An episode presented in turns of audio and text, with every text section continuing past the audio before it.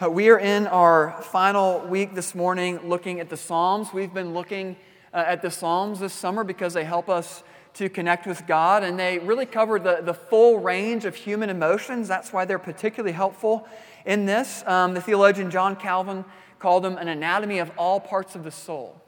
Uh, that um, whatever real life uh, feelings and emotions you're experiencing, there is a psalm that gives you a language to bring that before the Lord. And so we've been looking at different types of psalms throughout the summer. We're looking at Psalm 27 this morning, which you can find in your bulletin or in a Bible if you have one. Do you remember the first time that you jumped off a diving board? Uh, for some of you, it could have been like this summer. Um, for others of you, maybe it, maybe it was a little bit longer ago, but, but you remember that feeling of um, you know, climbing up this ladder that felt impossibly big and the long walk out to the edge of the diving board, um, the subtle creaky bounce when you're standing on the edge of the diving board. And you're standing there, and you know what is normally the, the, feeling of being in a swimming pool, it's, it's a fun, exciting feeling, but that fun sort of fades into the background as you're standing there thinking about jumping off this diving board. And it's just you and maybe it's three feet between the diving board and the water below you, but it feels like about 12 feet. And your heart starts racing, and you're just confronted with that question Do I really want to do this? Uh, one of my favorite things to do at our pool is to watch like the little, little kids learn to go off the diving board. Um, you'll see them watching um, their friends and the older kids do it, and then they'll finally get up the courage to want to go over to the diving board and jump off. And, and they'll, they'll do that, what I just described. You know, they'll make the long climb up the ladder. And some of these are like little, little kids. I've seen, I'm looking at some of you, I've seen your children with like floaties, barely able to walk, start going on these diving boards. But they'll make the long climb up the ladder, the long walk out on the diving board, and they're standing there. And um, you can sort of um, instantly tell there, there, are, there are two, um, there are varying levels uh, uh, of fear and confidence within these children that stand there. Some kids are just fearless and they just run off the diving board and they don't stop running and they run straight into the water. And they get out and they just keep going over and over again and they're just they're in from the beginning. And there are other kids where it takes them a long time and they will just stand out there and they're almost paralyzed, feeling all alone, wondering, if I do this, if I lean into this fear, am I going to be okay? And that's a fear that sticks with us, that we keep experiencing throughout our lives. It's this fear of, in the, in the midst of this really scary thing, am I going to be okay? Whatever it is in life, if I do this thing, if this thing doesn't happen, um, if I move forward into this new territory in my life, am I going to be okay? And that fear can absolutely control us. Um, it can dictate how we live. It can even set our life's trajectory. One of my favorite questions to ask is what would you do if you weren't afraid? Um, because it quickly reveals the ways in which fear is controlling our lives. Um, that there are things that we dream of doing that we're not currently doing because we're afraid, or things we ought to be doing that we're not doing because we're afraid of the consequences of that. Psalm 27 meets us in our fear and it helps us to connect with God in confidence. You can find it in your bulletin. I'm going to read it for us, beginning in verse 1. The Lord is my light and my salvation. Whom shall I fear? The Lord is the stronghold of my life. Of whom shall I be afraid? When evildoers assail me to eat up my flesh, my adversaries and foes, it is they who stumble and fall. Though an army encamp against me, my heart shall not fear. Though war arise against me, yet I will be confident. One thing have I asked of the Lord, that I will seek after, that I may dwell in the house of the Lord all the days of my life, to gaze upon the beauty of the Lord and to inquire in his temple. For he will hide me in his shelter in the day of trouble. He will conceal me under the cover of his tent. He will lift me high upon a rock. And now my head shall be lifted up above my enemies all around me, and I will offer in his tent sacrifices with shouts of joy. I will sing and make melody to the Lord. Hear, O Lord, when I cry aloud. Be gracious to me and answer me. You have said, Seek my face. My heart says to you, Your face, Lord, do I seek. Hide not your face from me. Turn not your servant away in anger. O you who have been my help, cast me not off, forsake me not, O God of my salvation. For my father and my mother have forsaken me, but the Lord will take me in. Teach me your way, O Lord. Lead me on a level path because of my enemies. Give me not up to the will of my adversaries, for false witnesses have risen against me, and they breathe out violence. I believe that I shall look upon the goodness of the Lord in the land of the living. Wait for the Lord, be strong, and let your heart take courage. Wait for the Lord. The word of the Lord. Father, we do indeed thank you for your word, and we pray now that you would speak to us. What we need most is to hear from you and to know you. So, Father, may the words of my mouth and the meditations of all of our hearts be pleasing and acceptable in your sight, O Lord, our rock and our Redeemer. In Jesus' name we pray. Amen. All right, three headings that I want to think about this psalm under this morning. Uh, the first is our fears, and secondly, our safety, and third, our one thing. First, our fears. Um, all right, so there are maybe two types of fears that we commonly experience in life, probably more than that, than that but we'll just name two for our purposes. Um, one type of fear would be sort of the big, catastrophic, lifetime fears. Um, those fears in our minds that, that um, are just the big catastrophic things that we desperately hope will never happen to us. And those could be different um, depending on your situation in life and who you are. Um, it could be the fear of, of, of losing a spouse, of a spouse dying unexpectedly, or a child dying. Or maybe if you're single, it could be the fear of never getting married. Uh, it could be uh, getting an injury uh, that leaves you physically disabled for the duration of your life.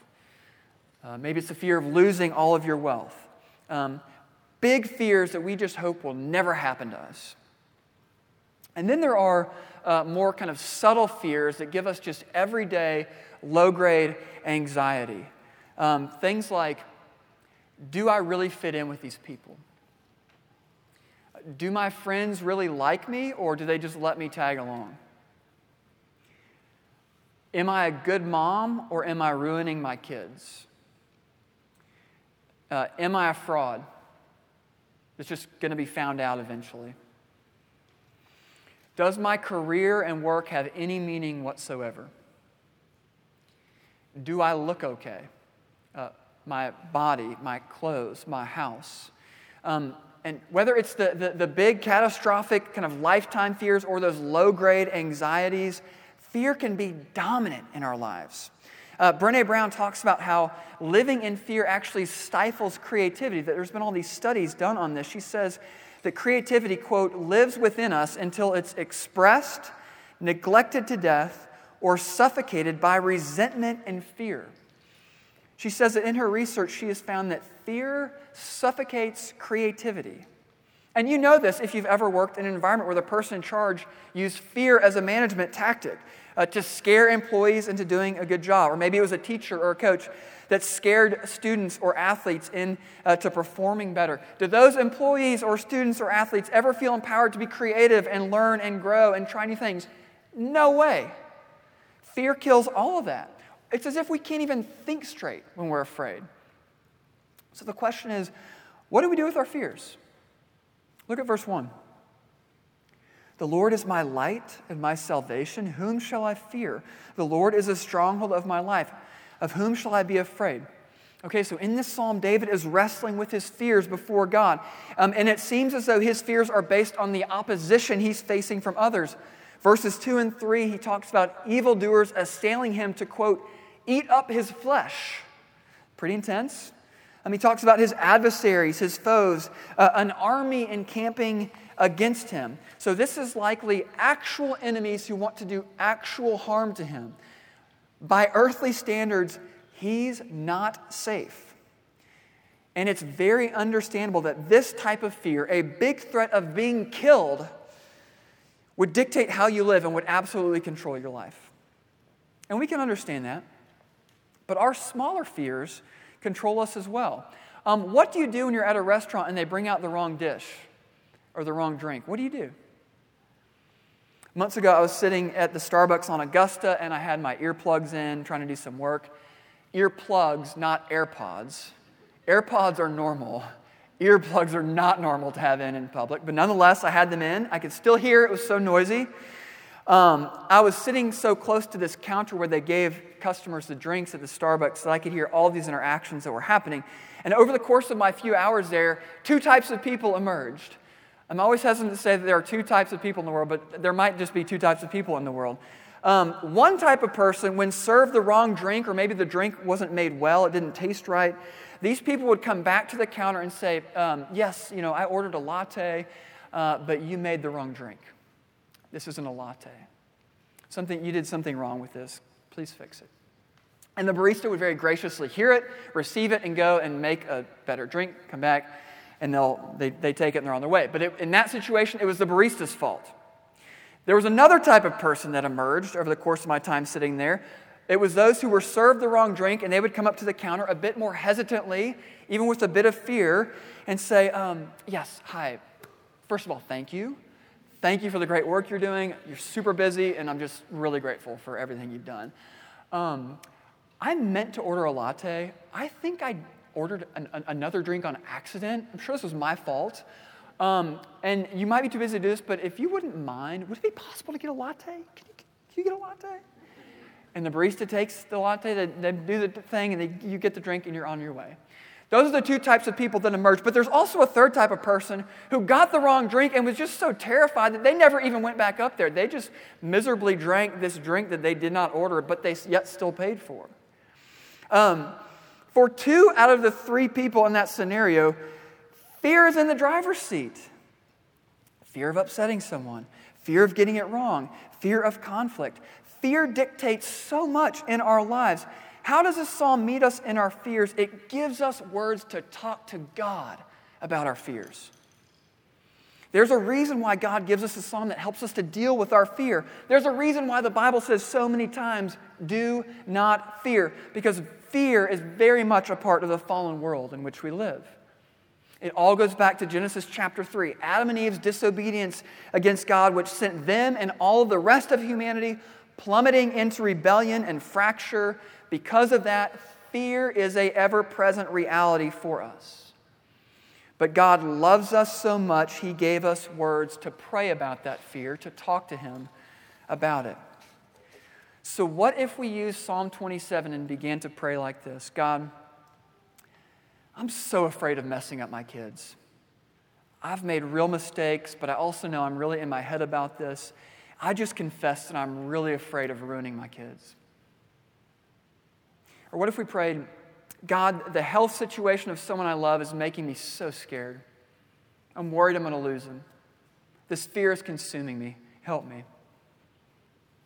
God gives us words to pray our fears. And that's what David is doing in Psalm 27. Um, but we see that God doesn't just invite us to acknowledge our fears to Him, He also tells us that we are safe in the midst of our fears. Let's look at our safety. What do we learn about our safety? We see the source of our safety and the purpose of our safety. First, the source of our safety. Again, verses 2 and 3. When evildoers assail me to eat at my flesh, my adversaries and foes, it is they who stumble and fall. Though an army encamp against me, my heart shall not fear. Though war arise against me, yet I will, yet I will be confident. Um, okay, so these are real fears. Uh, but about the, those evildoers and adversaries and foes, he says, it is yet they who will stumble and fall. Though there's this entire army coming after David, though war arises around him, he's not going to fear. He's going to be confident. Why? Because God keeps him safe. The assumption behind the way that David is talking to God is that yes, these are very real, legitimate fears, but when you know God, you actually have nothing to be afraid of. Why? God is our safety. Look at the protection he offers us in verse 5. For he will hide me in his shelter in the day of trouble. He will conceal me under the cover of his tent. He will lift me high upon a rock. Um, we're safe because God hides us. There's something that feels so safe about hiding. Uh, think about the image of a small child in a social situation with their parents kind of hiding behind the leg of a parent, not wanting to kind of be exposed and have to talk to people. Um, or a child having a, a, bad dream, pulling the blankets over your head, or you just not wanting to do life and you just pull the blankets over your head in the morning and not get out of bed. There's something that feels so comforting and so safe about hiding. Um, and then look at verse 1. It says that God is our light, our salvation, our stronghold. One commentator says that light is the ultimate antidote to fear. And we have a crawl space under a portion of our house, and you know you may have seen these incredible ads on TV for these companies that like come and totally like they basically renovate your crawl space. You know they'll clean it out, they get all the old scary stuff out of there, and they'll um, they'll seal it off with this beautiful like white thick plastic tarping. They'll put lights on in there. You can have a light switch in your crawl space. Um, and they'll insulate it. They'll, they'll almost make it livable. It's really amazing. So imagine that. Imagine the opposite of that. That is our crawl space in our house. Um, our crawl space is utterly terrifying and gross. It's dark. Um, there are mice that come and go as they please. There's like this abandoned old hot water heater and some other mechanical equipment that is just rotting in there. I have no idea why it's there. A few months ago, I saw a six foot black snake slither from our porch straight into our crawl space, making his home in there. Um, there have been a few occasions where I've had to open the door to the crawl space, and I'm completely terrified when I have to do that. Why? Because it's dark and I don't know what's in there. It's like the most unknown and scary thing in our house. Light takes away the fear of the unknown. And God is light. He sees everything. Psalm 139 says that even darkness is not dark to God, that darkness is like light to God because He is light. And, and not only does He see everything, but He knows everything. Um, there have been so many small moments with my children where they get anxious or afraid about something, and they instantly ask me if I know what's going on. And if I, as their father, am able to explain to them, yeah, here's what's going on. If I can explain to them, even if they don't understand it themselves, they are instantly at peace because they're connected to the one who knows. Um, there's an unbelievable feeling of safety that comes from being connected to the one who knows what's going on, even if we don't fully understand it. Um, whatever scary thing you are facing right now in your life, it's likely that a major reason why that is scary is because you just don't fully know what's going on. You don't fully understand it. It feels out of your control. You feel like you're at this thing's mercy. But whatever that thing is, God knows exactly what's going on. And He doesn't just know what's going on, He's actually in control of what's going on. And I know that can raise a lot of questions. There's a lot of mystery there, but there is also great comfort. Um, that opposition that you're facing right now, that health diagnosis that you're waiting to hear back on, the relational dynamic that's just leaving you in knots, the financial distress, the upcoming change in schools, whatever scary thing you're facing, God knows. He knows it perfectly. He's the source of our safety. Uh, but safety unto what? Um, it's really easy to engineer our lives to where we just are living for our comfort, to structure our lives where everything contributes to us being more comfortable. Um, and certainly the alleviation of our fears, it, it, would lead to an easier life, for sure. Um, but what's the end or purpose of the safety that we find in God? Um, do you notice in our passage the active ways in which David is seeking and following the Lord?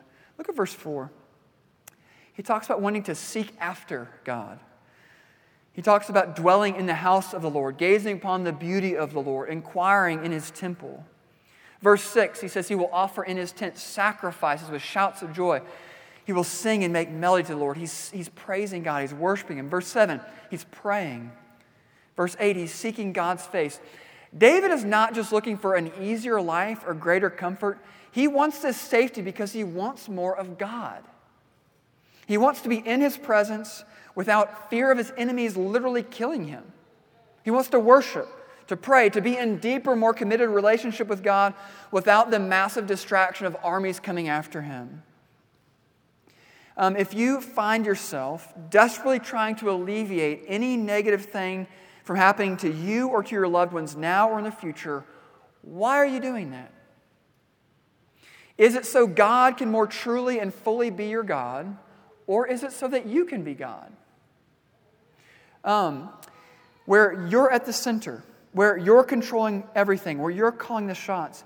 Um, you know, this interesting thing can happen when we're forced to pray and cry out to God in the midst of the really hard, scary stuff we face in life. It's in those desperate moments where we can experience int- intimacy with God like we've never experienced before. And we don't wish those moments on ourselves, the scary things, or, or on other people.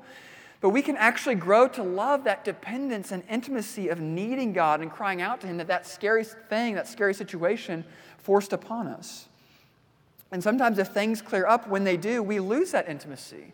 We stop praying, we stop crying out because we're not scared anymore.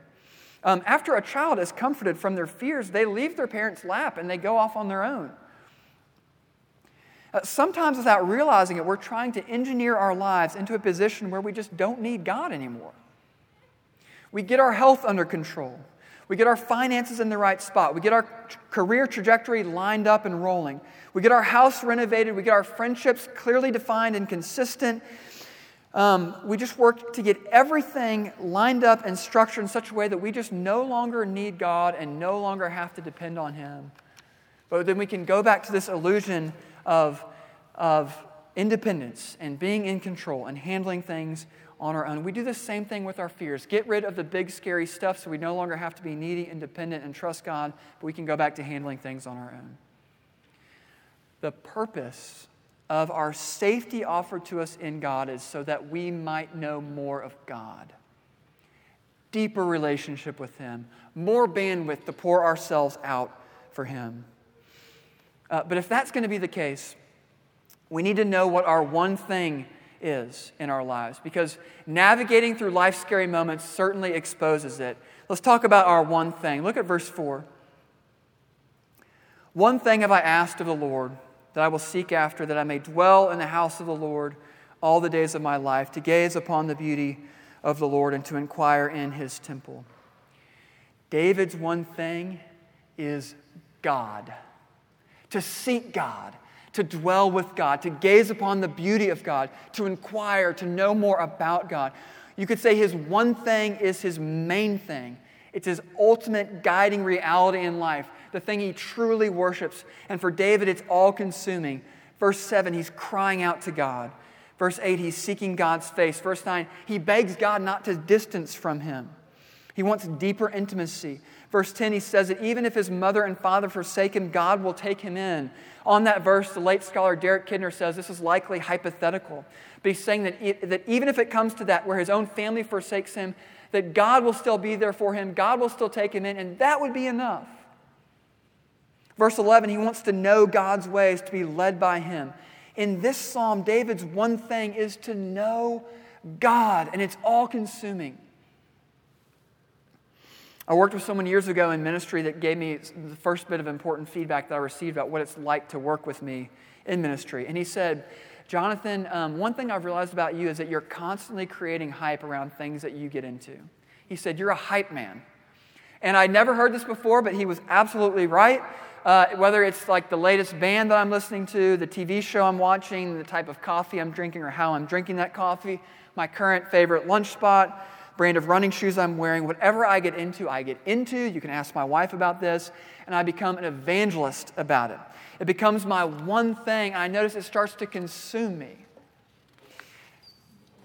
We can do this with all kinds of things in our lives. And as much as we wish God was our one thing, as much as we say that He is, often it's something else in life. What's your one thing? What's the thing that consumes you? And you could actually probably um, sort of go backwards and look at some of your fears and see what your fears reveal about what the real one thing is in your life that you're living for. But here's the reality um, if anything other than God is your one thing, it will absolutely consume you and it will take you over. Your quest for success will consume you. Your quest for controlling every variable in your life will consume you. Your quest for being liked by everyone will consume you. Only God was meant to be your one thing. And anytime we try to make something other than God our one thing, it will eat us alive and ultimately it will destroy us. Um, life will click into place as it is supposed to when God becomes our one thing. That does not mean life will be easy or always happy or successful and that we'll never suffer again. Doesn't mean that, but it does mean that life will click into place and will align in a way that it never has before because we were made to be in relationship with God. He made us in such a way that He, only He, is designed to be our one thing. And how does the psalm end? Not with resolution, at least not the resolution that we might want. Look at verse 14. Wait for the Lord. Be strong. Let your heart take courage. Wait for the Lord. It ends with waiting. Um, and even though fears may be alleviated, um, even though we may be safe in the Lord, we still have this posture of waiting on God, yielding to Him, depending on Him, paying attention to how He's at work, letting God be in the driver's seat. Um, as you watch the, those kids on the diving board at the pool, there is one factor that's a game changer in their confidence and their willingness to jump. I saw this when my own kids were learning to go off the diving board. I see it time and time again with the little ones uh, at our pool. Um, if the child is standing up there alone, all by themselves, uh, they're going to be almost paralyzed in fear. And a lot of the time, they're not going to make the jump, but they're going to turn around and, and waddle back on that diving board and crawl back down the ladder, and they won't jump. But if the child's father gets in the pool and swims out beneath the diving board and begins treading water beneath that diving board, um, suddenly everything changes. Um, rather than looking out at this big, scary abyss, the child looks out and they see their father. And uh, before they jump, they have to make sure that their father's really going to catch them. And so they'll say, Dad, do you promise you're going to catch me. Um, don't move when I jump. Hey, Dad, when I jump, don't let my head go underwater. You promise you're going to stay right there and catch me when I jump. And the dad, dad promises, and they have the confidence to jump, and so they jump. Why? Because their father promised to be there. Here's why we can be confident and safe in the face of our fears, and that we can continue to wait on the Lord because He will be there for us. Always. How do we know? The death and resurrection of Jesus is proof. Um, the cross is where Jesus faced his fears head on and died the death that you and I deserve to die so that we can face our fears now, knowing that they are no longer ultimate. Um, his resurrection was proof of God's faithfulness, was proof that he would be there, was proof that we can trust him, and was proof that the things that we now fear no longer have power over us, that our enemies no longer have fear over us, that our sin really has been conquered, that justice will be served, that the sad things that we have experienced or will experience in the future will one day be fully redeemed and healed. If you're in a position in life right now where you're just you're standing at the edge of the diving board and your fear is paralyzing you, know that your Father is with you, that He's got you and that He is greater than anything that you're fearing. Uh, with God, we have nothing to fear. Without God, we have everything to fear. So the question to think about is Is God really your safety? Have you hidden yourself in Him? Have you made God the most central part of your life? If not, there's opportunity to do so this morning by putting your faith in Jesus. Stop trying on your own, surrender everything to Him confess that you need Him, cry out to Him. And if that is intriguing to you, let's talk after the service. But won't you receive Him by faith today? Let's pray. Our Father, thank you that you've given us words to name our fears, to bring them before you. That you've told us, you've shown us you're our safety. And that you've set things up in such a way where life works as it should when you're our one thing. Oh, Father, would you be our one thing afresh today? And for any here who don't believe, God, would you stir in them, give them the gift of faith, that they might find a, a safety and a peace in hiding themselves in you that they've never experienced before. And Father, would you meet us now as we prepare to come to your table? In Jesus' name, amen. Let's just take a, a moment or two and silently